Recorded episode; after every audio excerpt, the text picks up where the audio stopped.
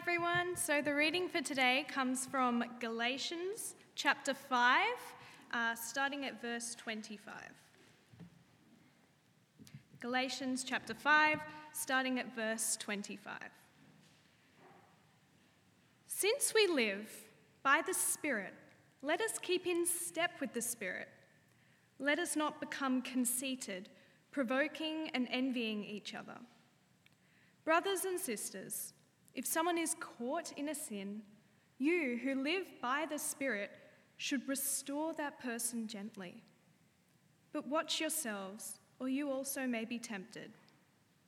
Carry each other's burdens, and in this way you will fulfill the law of Christ. If anyone thinks they are something when they are not, they deceive themselves. Each one should test their own actions. Then they can take pride in themselves alone without comparing themselves to someone else, for each one should carry their own load. Nevertheless, the one who receives instruction in the word should share all good things with their instructor. Do not be deceived. God cannot be mocked. A man reaps what he sows. Whoever sows to please their flesh, from the flesh will reap destruction. Whoever sows to please the Spirit, from the Spirit will reap eternal life. Let us not become weary in doing good, for at the proper time we will reap a harvest if we do not give up. Therefore, as we have opportunity, let us do good to all people, especially to those who belong to the family of believers. The second reading for today is from 1 John chapter 3, starting at verse 11. 1 John 3, starting at verse 11. For this is the message you heard from the beginning. We should love one another. Do not be like Cain, who belonged to the evil one and murdered his brother. And why did he murder him? Because his own actions were evil and his brothers were righteous. Do not be surprised, my brothers and sisters, if the world hates you. We know that we have passed from death to life because we love each other. Anyone who does not love remains in death. Anyone who hates a brother or sister is a murderer, and you know that no murderer has eternal life residing in him. This is how we know what love is.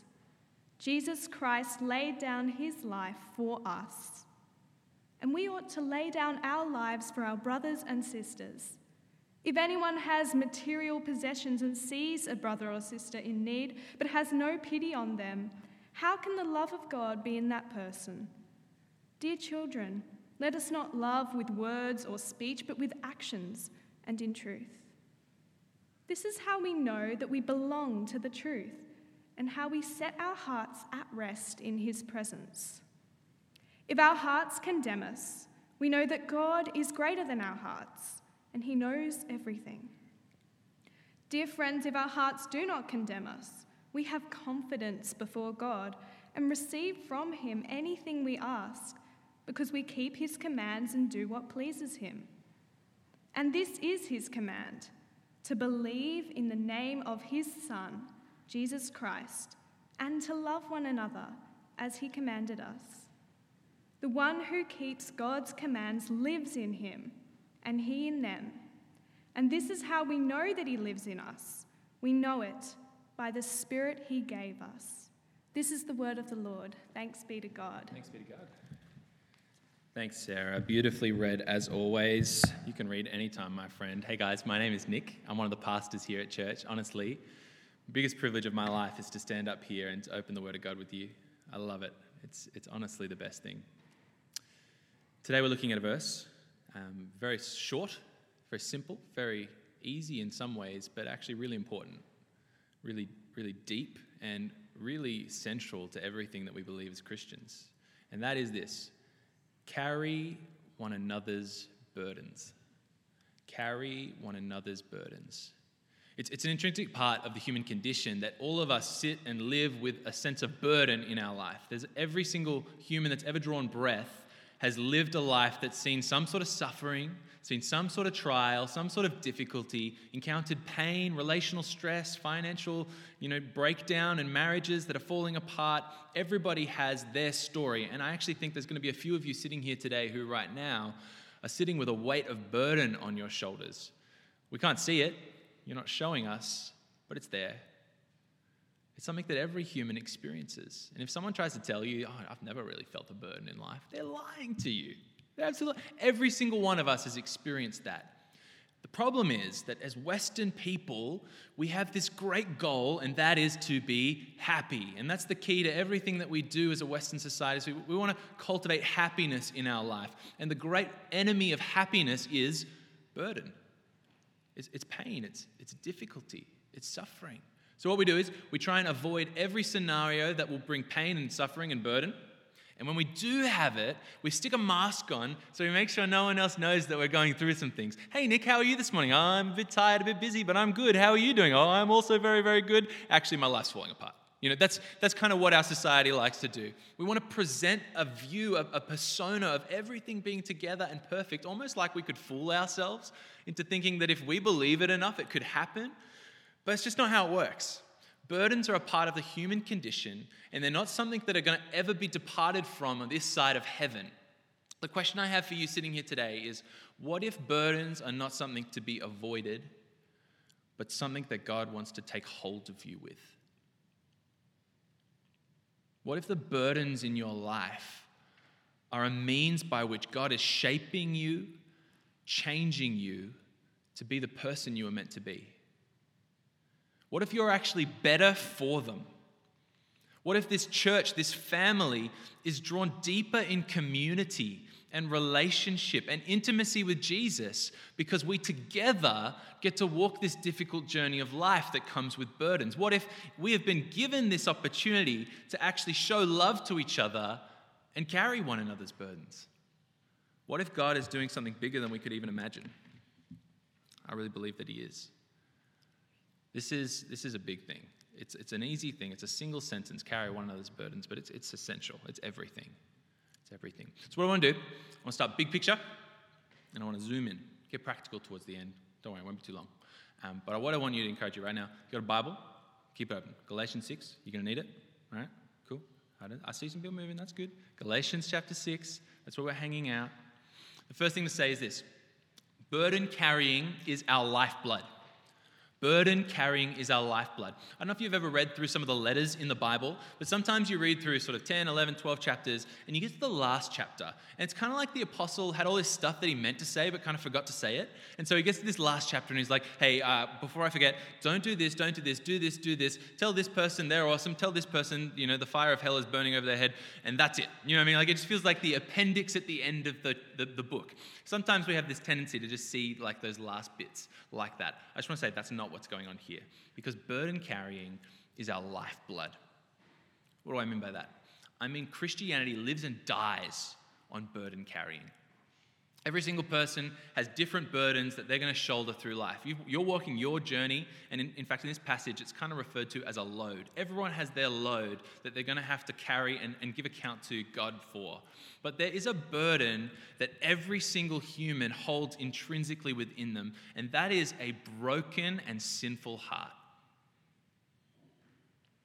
Every single person that's ever drawn breath lives with this sense within them that they are not the person they were meant to be.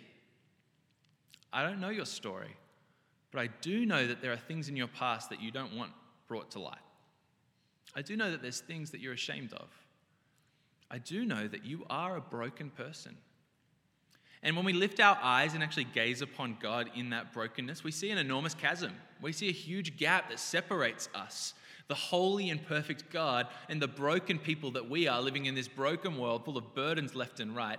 Primarily, that is the burden that you and I need to deal with. But ironically, it's the burden that we cannot do anything to deal with. Hence, why this is the lifeblood, because this is where Jesus steps into the world.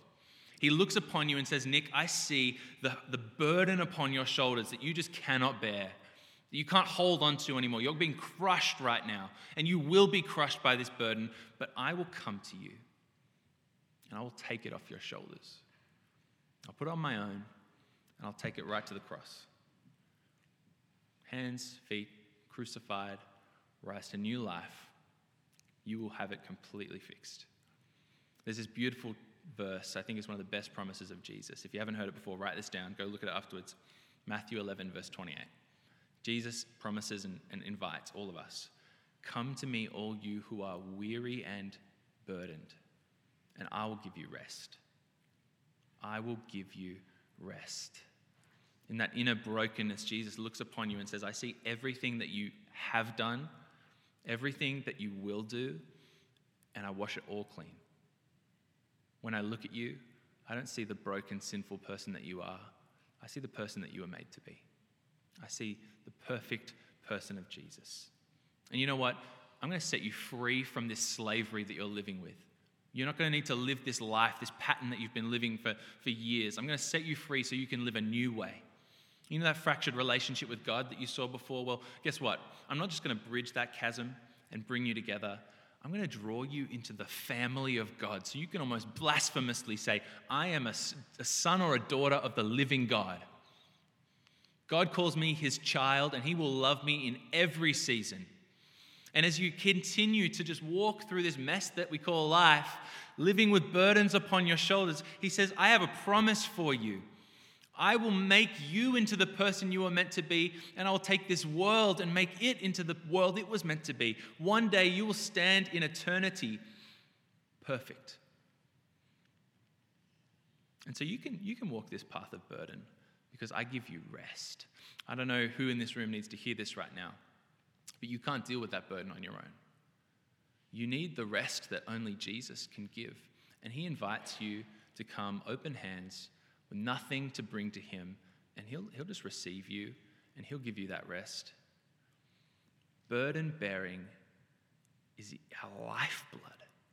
Christianity lives and dies upon this moment where Christ carries our burden. But yet, Paul sits here and he says, But actually, you guys, you, people who Jesus has, has drawn in and loved and offered rest, there's a job for you to do, and that is to live in the way of Jesus. It's time for you to be the people who equally bear the burdens of other people. That's what it means to be a Christian. But you're thinking, but man, I became a Christian. Wasn't all this stuff supposed to be dealt with? Like Jesus, you said, I'll give you rest. I was like, well, I'm feeling some rest, but I still feel pretty tired. And, you know, life's still pretty hard. And I thought everything would be sorted right now. If you've been Christian for more, more than a minute, you're sitting here going, no, no, sometimes it gets harder for being a Christian. Burdens continue to exist in this world.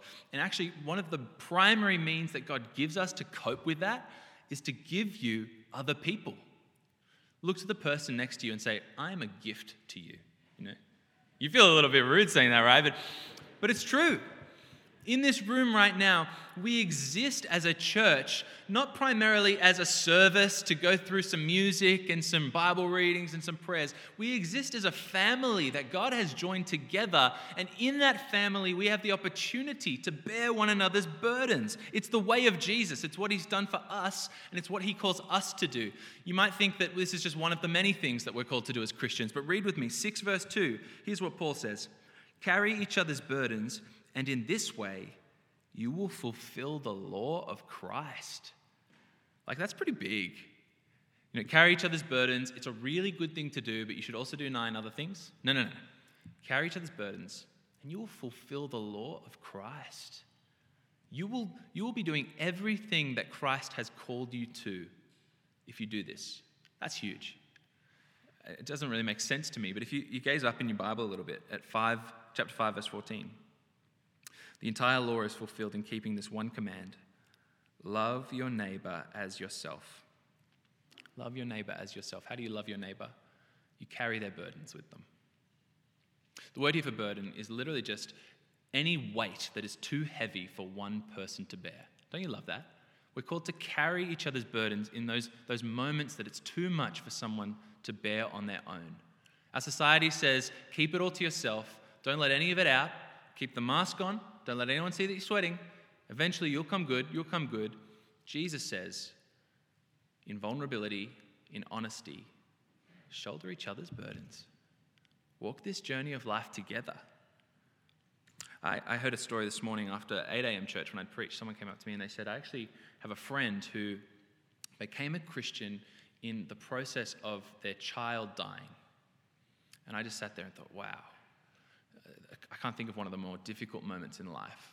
When, when a young child who is just a gift from the Lord just dies and you're just left in tragedy and suffering. And, and you know, it's equally just an amazing testimony that someone in that moment, that's when they come to Jesus. And so I, asked the guy, I was like, well, so what was it that led this guy to become a Christian in this, this point of his life? And the person I was talking to said, well, my friend had another friend who, who came and just walked the journey from when their, their child had died through to the end.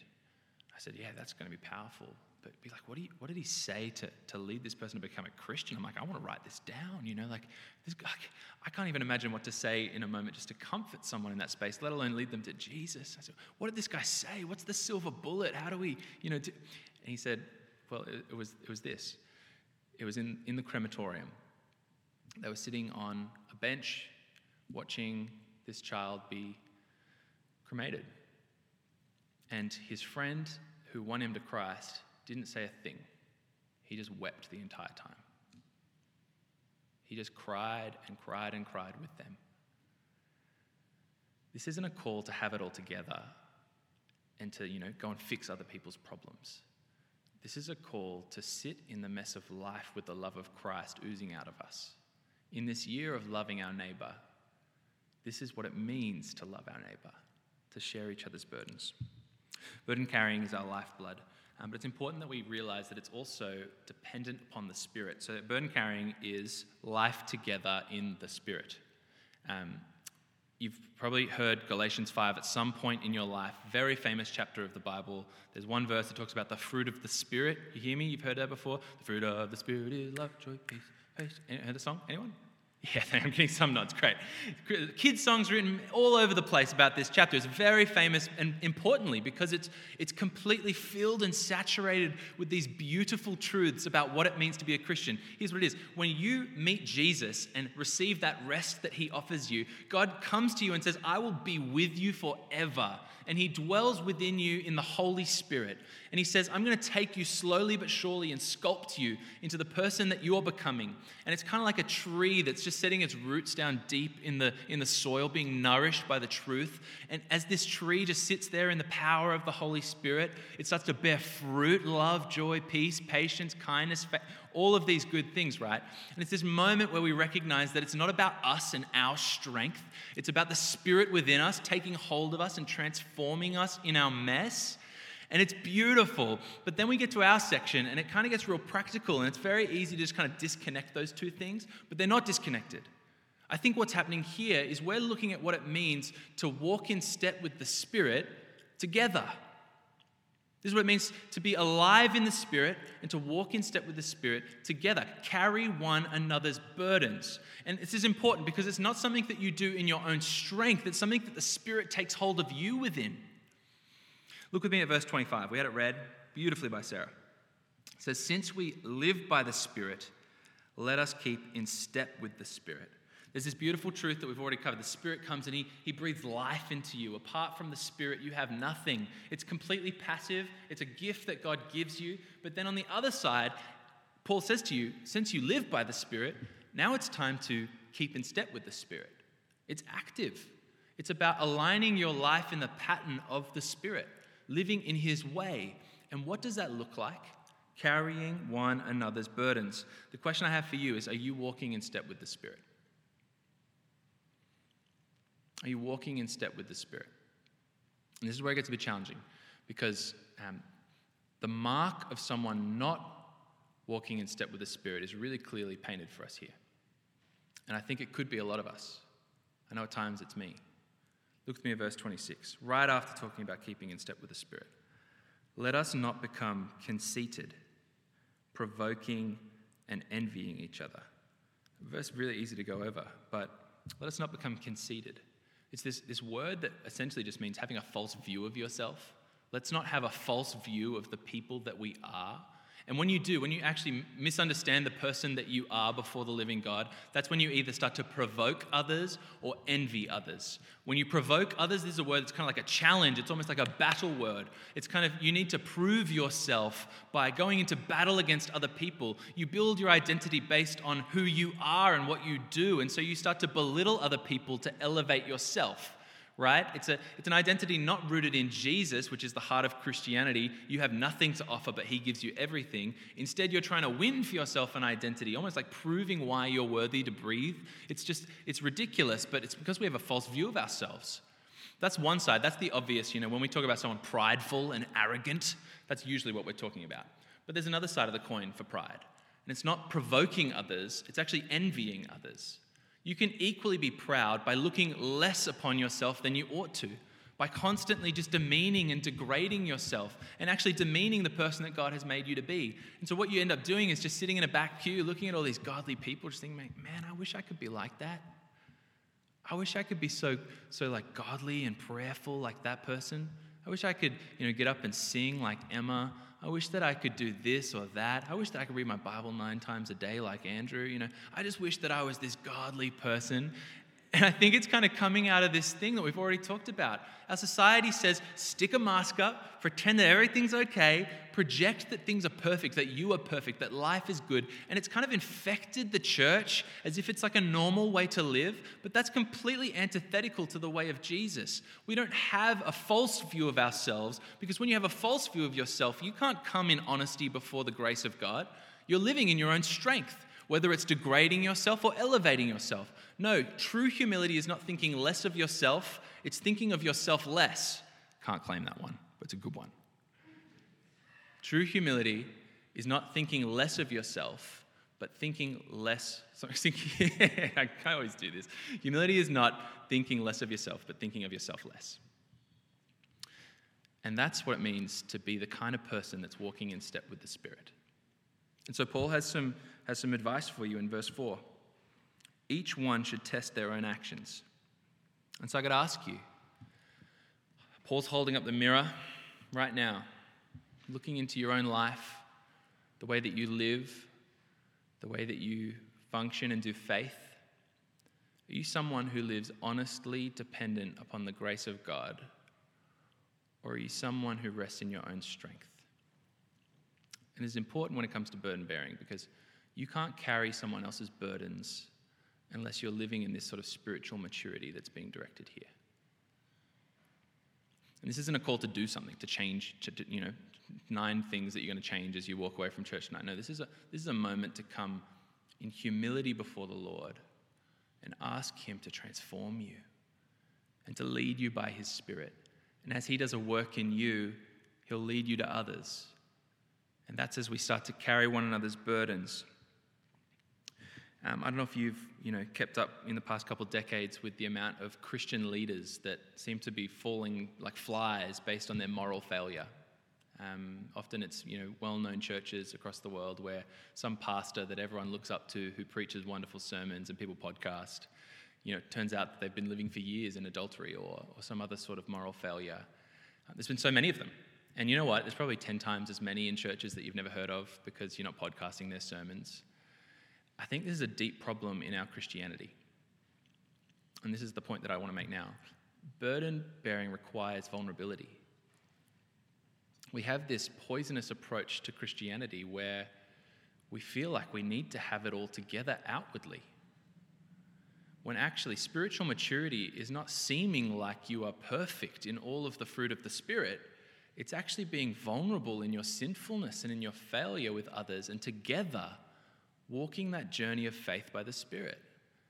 Now, it's, a bigger question to think about why does this happen to Christian leaders, but I think that's just a symptom of the problem with all of us. It's time to take off the mask, guys. Like, don't take your masks off. I get in trouble for that. But it's time to take the mask off. It's time to stop living like, you know, everything is wonderful externally, or even that you are a wonderful, godly person when actually you're struggling deeply with spiritual doubt or you're living in, in a, a deep sin that you're so ashamed of and you won't tell anyone about. The amount of people that I've seen from externally who seem to be just going hard for Jesus, and then it turns out they're addicted to pornography, or they, they just cannot kick their habit of drinking too much, Or their marriage is actually this deeply disunified and, and bad model of what it means to love Jesus, but externally it all looks fine. We can't be those people because that are, those aren't the people that are led by the Spirit. That's not the Christian church as we know it. The Christian church is a messy group of sinners who don't have it together, but who treasure the gospel of grace and who, looking at one another deep in our vulnerability, start to shoulder each other's burdens. And because of each other, we're stronger. We're being shaped in our weakness to be more like Christ. That's the kind of church that shines the glory of Jesus to the world around. No one's interested in a perfect, you know, nicely coordinated church where everyone wears beautiful clothes and looks wonderful, has it all together. You walk into that kind of church and you think, I don't fit in here. But you walk into a church full of sinners who own the fact that they're sinners and the grace of Jesus has transformed them. That's the kind of church that wins people to the Lord. That's the kind of church that the scriptures talk about. That's who we need to be called to be. The word that comes to mind is interdependence. We're interdependent. We need each other. It's not independent, where we're doing that kind of like Lone Ranger Christian, going off conquering the world for Jesus, standing in our own strength is not dependent Christianity, where you kind of just sit back and, you know, oh, just the sermons aren't very good right now, so I'm not really growing in my faith. You know, if you tell me that afterwards, I'll be offended, okay? You know, it's not this, this sitting back and letting others do everything for us. No, it's interdependent. It's an honesty and a vulnerability with, with our failures and our sins, but in a way that invites others to come and shoulder that with us and walk that journey with us. And equally, with all of our failures and weaknesses, not being perfect, we step in by the power of the Spirit to the other brother and sister's life and we shoulder their burdens. Can you imagine a church like that?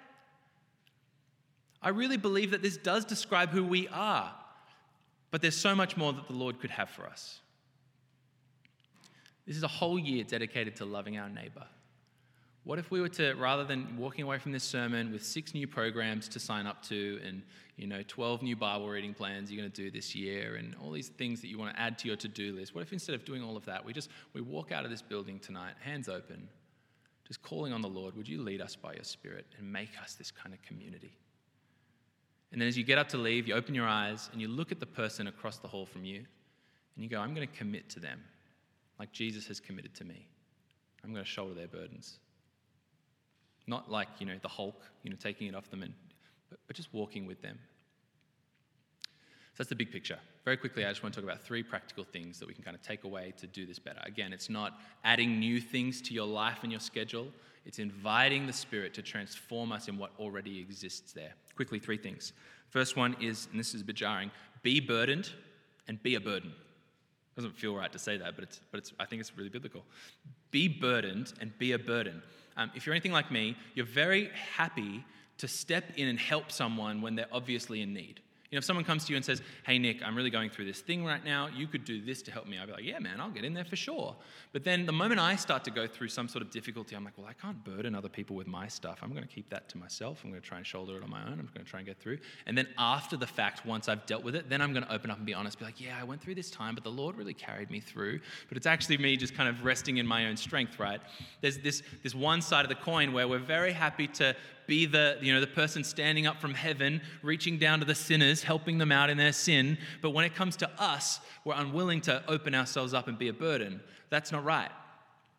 We need to be willing to let others to step into our mess and be a part of it. But equally, it might be the other way around for you. You might be someone who is very happy for people to step in and help you in your mess, but you're actually just sitting back passively. This is a call to step in and actually carry each other's burdens. And it's an opportunity for the Lord to use you in another person's life. It's a beautiful opportunity.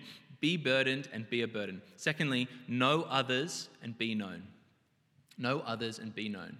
Um, you can't know the needs and the burdens in someone's life unless you really actually know them. If your approach to church is to come in here, sit down, consume the service, hang around maybe for five minutes, exchange small talk, and then leave, but not actually go into any sort of depth of relationship, knowing another person deeply and being known deeply, there's no opportunity for doing that. This is a call to community, to, to real relationships, to honesty and vulnerability. You don't need to be best friends with someone to be honest, but it's that moment where you ask a good question and genuinely care about the answer. And it's that moment when someone asks you how you're going, when you're honest and vulnerable, and you invite others to step in. This is a culture thing. It's not a new thing to do, but if we were to start taking hold of this the burden and the, the knowing, it would start to change the way we do church together. And lastly, we want to pursue spiritual friendship. Pursue spiritual friendship. I really do believe that these verses here give a wonderful picture of what spiritual friendship could look like, of people who love Jesus committing to others in friendship. Um, it's this picture of what it could look like if you were to not just um, be friends like the world is, but friends like Jesus. Um, you know, Jesus was friends with the sinners, the tax collectors, the prostitutes, the lowly, the ones that everyone else didn't care about. He just said, I know you've got nothing to really to offer me, but I'm going to go and actually be a part of your life. And it turns out that you can shoulder my burden. There's so many stories where the Pharisees are accusing Jesus of hypocrisy because he's having dinner with these sinners. It's actually, he's, he's being a burden to these sinners. He's allowing them to care for his physical needs, to feed him and to clothe him and to give him shelter. Jesus, the Son of God, was willing to be a burden. And he pursued this sort of friendship with the people that you wouldn't expect. Our world says be friends with people with mutual interests who make you feel good. And when they stop making you feel good, stop hanging out with them. That's not spiritual friendship. Spiritual friendship is being deeply involved in mess together, the messiness of life, and committing to each other. But notice the word spiritual, and this is where I think this passage really comes into the, the fore. It's not just about these big external crises of life money, marriage, divorce, whatever. It's actually caring deeply about the other's soul more than their comfort. Read verse 1 with me. Brothers and sisters, if someone is caught in a sin, you who live by the Spirit should restore that person gently. The only example here that Paul gives of, of burden bearing is a spiritual one, of actually leaning into someone in their sin and saying something. So I think spiritual friendship is going to require us to stop kind of dancing around the hard issues. When you know that your friend is living a life that they shouldn't be living, and we, do, we keep quiet because it's just a bit uncomfortable to have that conversation, or maybe, you know, we just don't feel like we've earned the right to speak into that yet, but it's been 14 years, and, you know, when are you going to have that right? No, no, this is a call to value someone's sanctification over their comfort, to prioritize a deep and close, intimate relationship with the Lord lived out in all of life over having a good time and sharing a nice meal over a game of cricket, whatever you're into. Spiritual friendship cares deeply about the other, carries each other's burdens. I don't know, who are the people that God's already put in your life? friends, family, colleagues, literal neighbors, networks of people? What would it look like for you to lean in to pursue that sort of friendship, spiritual friendship? I think God might use you powerfully, maybe in ways you don't expect. What if that was us as a church, leaning into deeper relationship with one another, willing to step into some hard moments, actually speak some hard words to each other? But what might God do is He just shapes us and leads us. I'm expectant. Can I pray over us? Is that all right? Let me pray to finish. Father Almighty, it is a deep privilege to be a part of the church because you have joined us with so many people that are unlike ourselves. It really is the beauty of this church that you join sinners and, and people from all walks of life.